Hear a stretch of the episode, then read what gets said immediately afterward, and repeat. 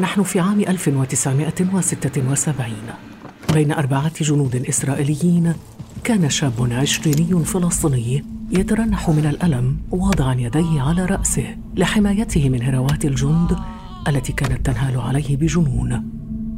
اقتاده الجنود إلى سيارة عسكرية لنقله إلى معسكر قريب بسبب مشاركته في الإضراب الذي أعلن عنه في صباح الثلاثين من مارس عام 1976 في ذلك الصباح أعطى قائد المنطقة الشمالية في الجيش الإسرائيلي آنذاك رافائيل إيتان أعطى أوامره لقواته بقمع الإضراب الذي أطلقه الفلسطينيون ضد قرار إسرائيل بضم 21 ألف دونم من بلدات عرابة وسخنين ودير حنا ومناطق أخرى من الجليل والمثلث والنقب. كان يوما داميا. شيع فيه الفلسطينيون ستة شهداء بينهم الشابة خديجة شواهنة.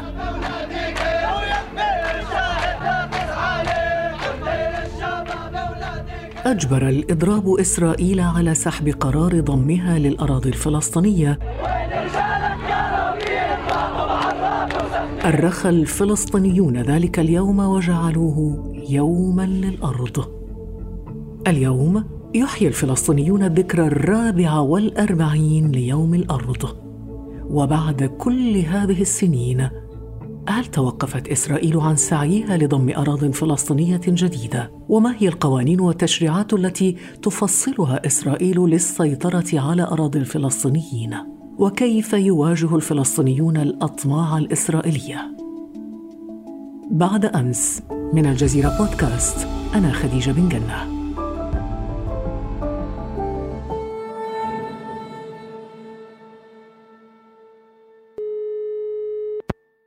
تشاركنا في هذه الحلقة روان الضامن المديرة التنفيذية لشبكة إعلاميون من أجل صحافة عربية استقصائية.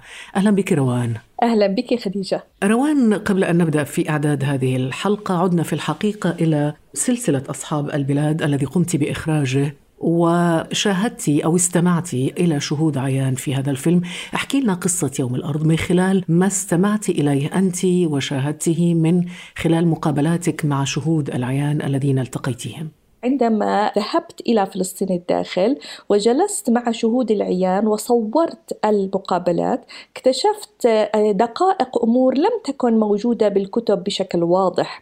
الأول هو أنه في هذا اليوم كان هناك استعدادات ضخمة لفلسطيني الداخل لأول إضراب عام وشامل في تاريخهم. يعني منذ عام 48 إلى عام 76 كان هناك الكثير من المظاهرات والاحتجاجات والمقاومة الفعلية لفلسطيني الداخل لأصحاب البلاد. وطبعا هذا جاء بعد 67 يعني بعد النكسة ولكن الفكرة أن يضرب فلسطينيو الداخل إضراب عام وشامل هذا تحدي كبير جدا من قبل أصحاب البلاد.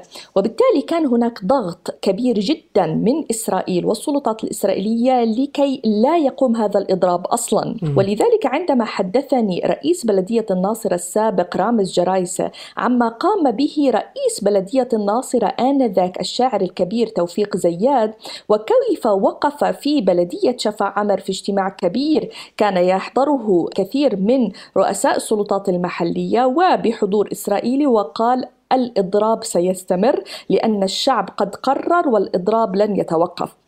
وبالتالي الإضراب يعني أن العمال لن يذهبوا إلى أعمالهم أن المعلمين في المدارس التابعين للمعارف الإسرائيلية لن يذهبوا إلى مدارسهم. وكان هناك تهديد طبعا الذي لا يأتي إلى العمل سيطرد من العمل. وقاموا باعتقال واسع في صفوف الرجال ولذلك كان للمرأة الفلسطينية في ذلك اليوم أثر كبير ودور كبير لأن النساء هن اللواتي يساعدن بشكل كبير أن ينجح هذا الإضراب.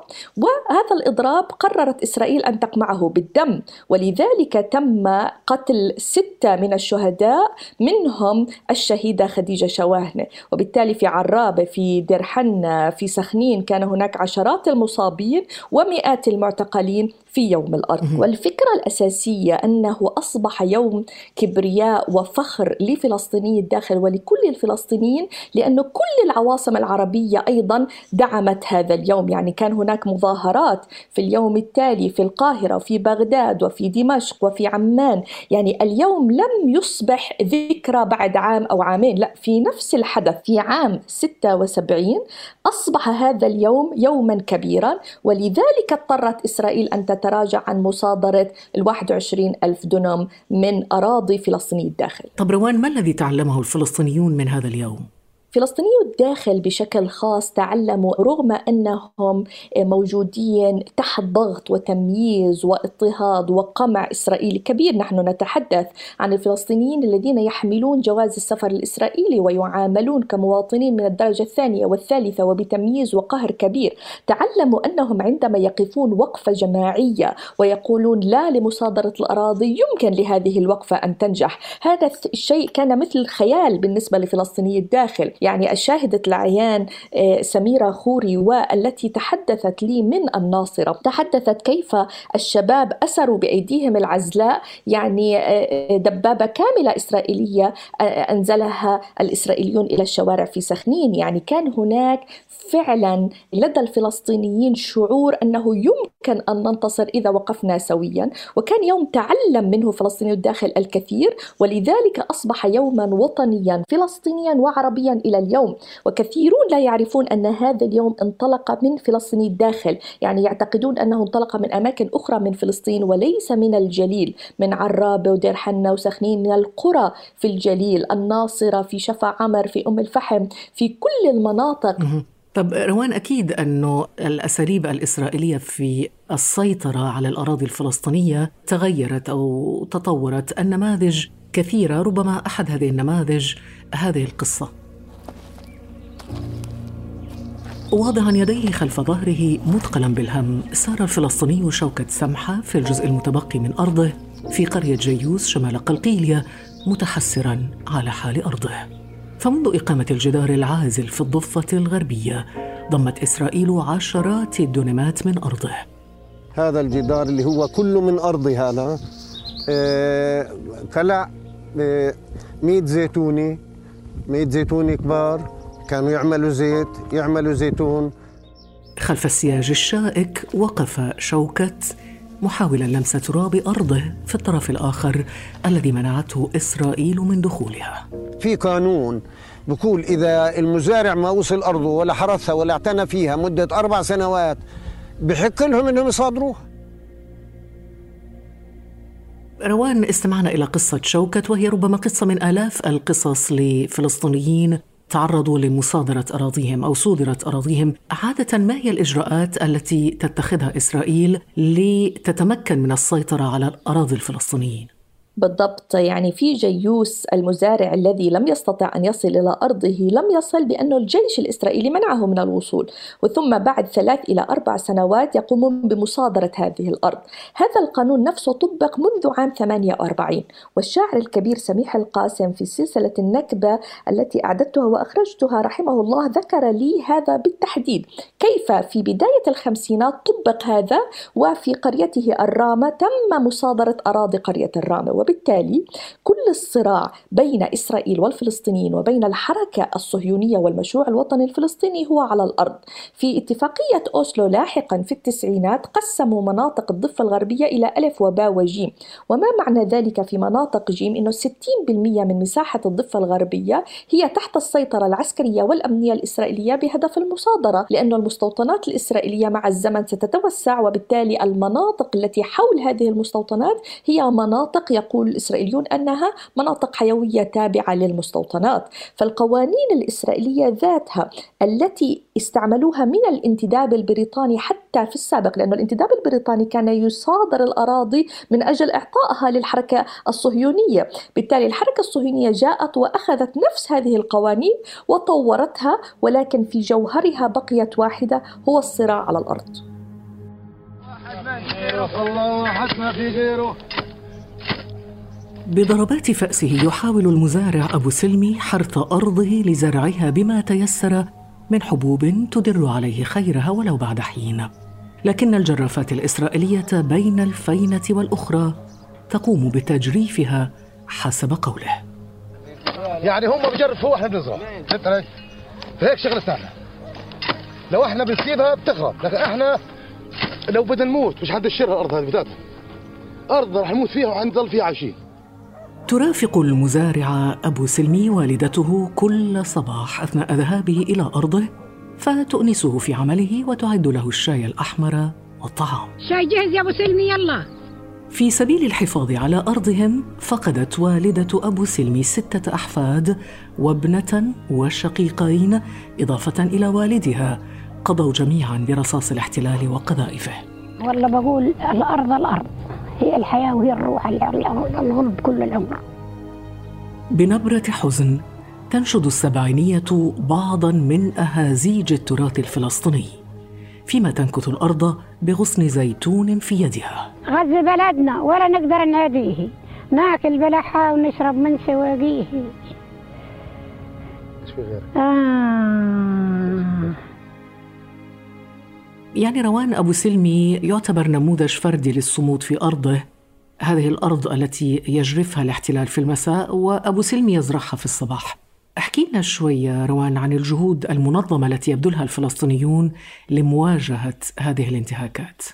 يعني استطاعت الحركة الصهيونية أن تحول كل المناطق الفلسطينية إلى جيتوهات بمعنى أن كل مدينة وكل قرية هي لا تستطيع بسهولة التحرك والوصول إلى المدينة والقرية التالية. وبالتالي الصراع على الأرض هو صراع تقوم به كل مدينة وقرية وحدها. ولذلك يشكل هذا مشكلة كبيرة للفلسطينيين. يعني الذين يصارعون من أجل الأراضي في منطقة أم الفحم مثلا في المثلث الفلسطيني الفلسطيني أصبح هناك حصار للمدينة بشكل خانق أنه البناء غير متاح لا يوجد أراضي لا يوجد أحيانا أماكن لقبور لمقابر للفلسطينيين في يعني يصبح الفلسطينيين يبحثون عن قطعة أرض من أجل دفن موتاهم. وبالتالي الصراع على الأرض صراع حقيقي وساخن جدا جدا. الإشكالية في فلسطين أنه القطاع غزة مثلا المحاصر هو قطاع ضيق جدا جدا ولذلك الكثافة السكانية هي الأعلى في العالم. في الضفة الغربية كل منطقة كل قرية وكل مدينة تصارع وحدها. وبسبب غياب لمشروع وطني فلسطيني جامع يضم الضفة الغربية والقدس وقطاع غزة والداخل الفلسطيني ليس هناك إمكانية أصلا على الأرض للوصول لهذا المشروع الوطني الجامع. الجامع الذي يؤسس لدفاع حقيقي على الأرض، لأنه كل فلسطين التاريخية هي تحت قبضة القانون العسكري الإسرائيلي، القانون الذي عندما تصل فيه إلى المحكمة العليا الإسرائيلية الصراع على الأرض هو صراع يعني موحد لدى كل الصهاينة، لأنه الحلم الصهيوني هو أكبر مساحة من الأرض مع أقل عدد من الفلسطينيين، هذا الحلم لم يتغير، لم يتغير من 1799 إلى اليوم، ولم يتغير أي شيء في تفكير تفكيرهم سواء في أدبياتهم أو في دراساتهم. ربما يلونون هذا مثل قطعة السكر يعني يغلفونها بشيء ولكن في الجوهر لم يتغير أي شيء. لكن روان ربما لافت أن نشهد خصوصا في المرحلة الأخيرة محاولات لتشويه صورة الفلسطيني في الداخل. برأيك ما دور الإعلام في ذلك سواء في الداخل أو في الخارج؟ الفلسطينيون الداخل لم يكونوا مفهومين عربيا على مستوى الوطن العربي لأنه من الصعب على الشخص العربي في المغرب في الجزائر في البحرين في قطر أن يستوعب أن يكون شخص فلسطيني إسرائيلي في نفس الوقت. كيف هو فلسطيني عربي ويحمل جواز السفر الإسرائيلي؟ هذه المواطنة التي فرضت على فلسطيني الداخل وأصبحوا يجب أن يحملوا جواز السفر الإسرائيلي وأنهم خضعوا لحكم عسكري كامل منذ 48 ل 66 كان ممنوع منعا باتا ونهائيا نهائيا أن يتواصلوا مع أي فلسطيني في الضفة الغربية في الأردن في المغرب في السعودية في أي مكان. بالتالي كان هذا شكل صورة مشوهة عن فلسطيني الداخل لأنه لا نعرفهم لا نستطيع التواصل معهم ممنوع التواصل معهم. هذه الصورة استمرت في السبعينات والثمانينات وحتى الوقت الحاضر. ساهم الإعلام العربي وخصوصا الفضائيات العربية بالتعريف بقضايا فلسطيني الداخل. فأصبحنا نرى الناس في عكا في المث المثلث في النقب نتعرف على دير حنا نراها. لكن ما زال لدى العربي عندما يلتقي مثلا في برلين في باريس في لندن بفلسطيني الداخل أنا شاهدت الكثير والعشرات من المواقف اللي في توجس عند الشخص العربي أن يتفاعل ويعني يتكلم مع فلسطيني الداخل. وهذا شكل لديهم إحساس بالغبن والظلم لأنه نحن يقولون عن أنفسهم نحن فلسطينيون عرب نناضل من أجل حقوقنا ونحن نخضع لتمييز كبير جدا حتى تمييز يصل إلى حد القتل والدم من قبل إسرائيل سواء في يوم الأرض في عام 76 أو حتى في هبة أكتوبر عام 2000 عندما قتل الشباب في الفلسطينيين 13 شهيد في عام 2000 في المظاهرات.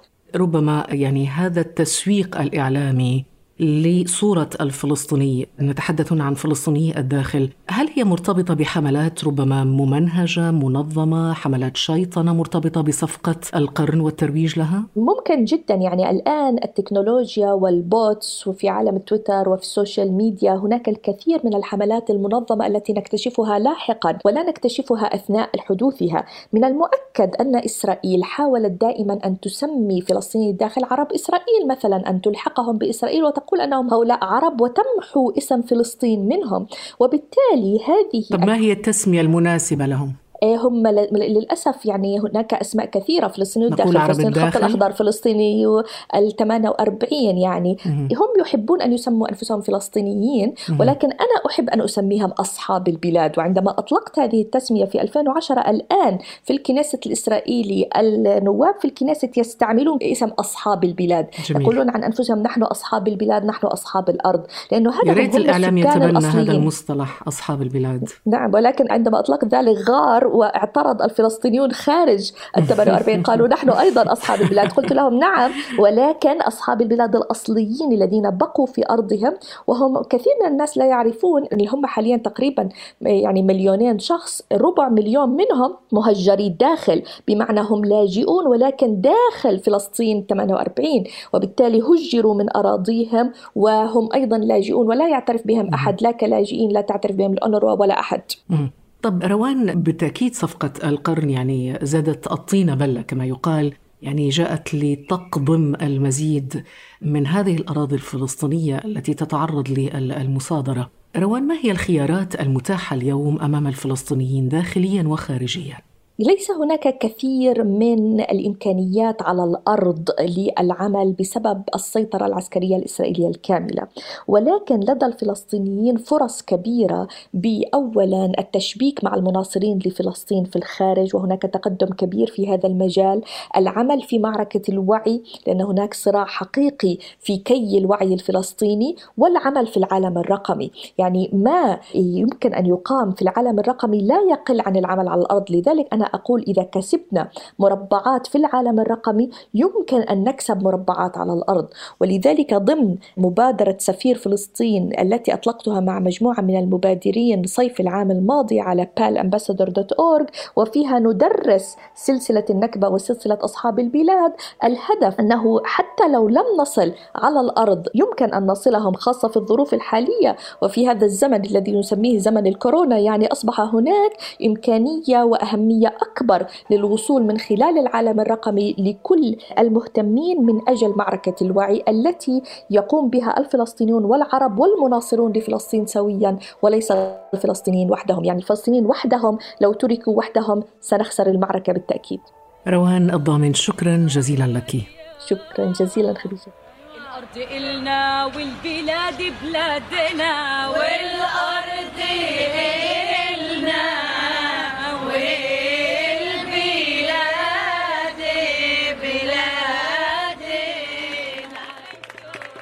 البلاد بلادنا.